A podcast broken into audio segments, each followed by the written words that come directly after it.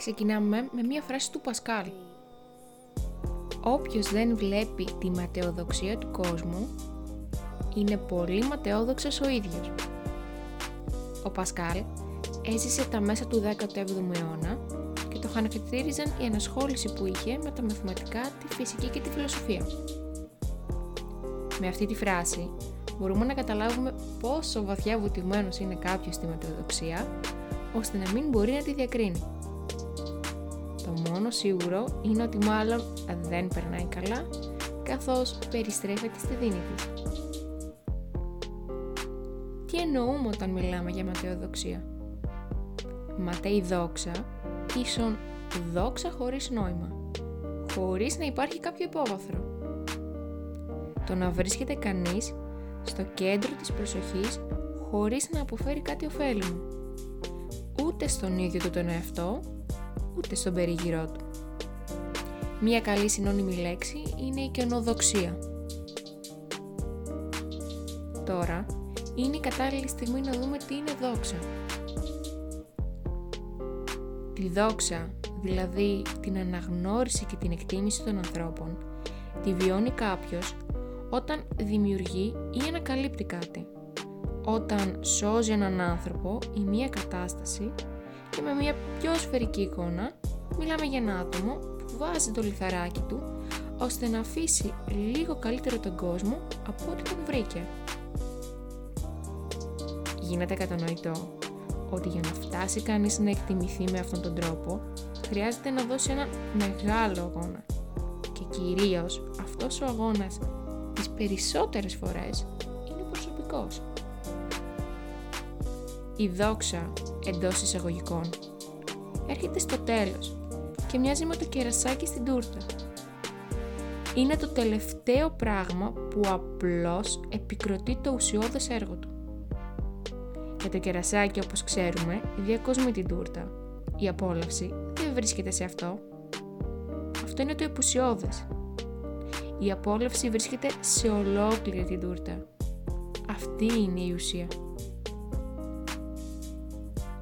Επομένως, πολύ συνοπτικά, η ματαιοδοξία κυνηγά το κερασάκι. Η ματαιοδοξία λοιπόν απέκτησε βαρύτητα όταν την αποκαλέσαμε φιλοδοξία.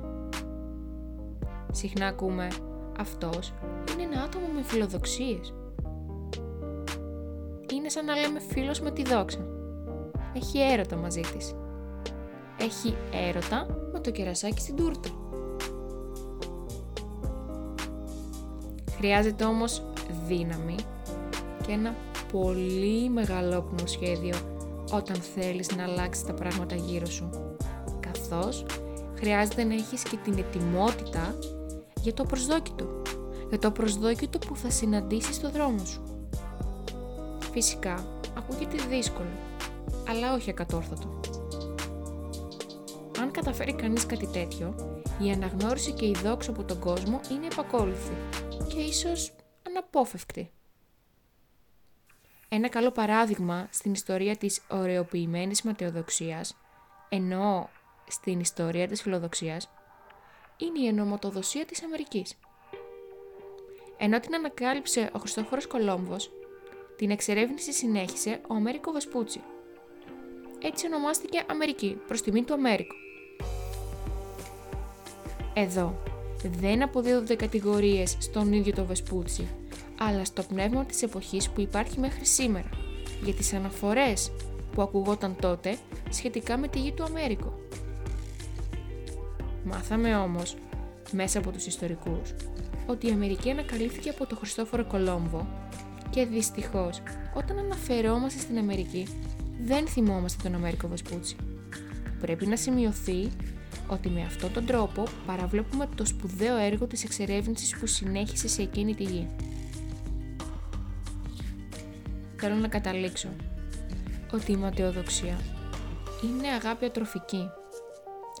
Είναι μια ψευδαίσθηση πληρότητας και γι' αυτό ποτέ δεν είναι αρκετή.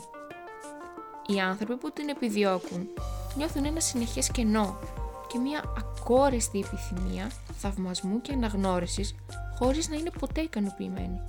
Ποντάρουν ότι την επόμενη φορά θα είναι καλύτερα τα πράγματα για αυτούς. Έτσι δικαιολογούν την κενότητα που αισθάνονται. Με πιο απλά λόγια, ματαιοδοξία είναι η τέλεια εικόνα που θέλουμε να έχουν οι άλλοι για εμάς. Αφήνουμε δηλαδή τις επιθυμίες των άλλων να ορίζουν τις κινήσεις μας, χωρίς όμως να δίνουμε αξία σε αυτά που εμείς θέλουμε. Βάζουμε εμείς οι ίδιοι όρια στον εαυτό μας και κατά συνέπεια όρια στην ευτυχία μας. Αυτό είναι η ματαιοδοξία. Ένα βαρέλι δίχως πάτο.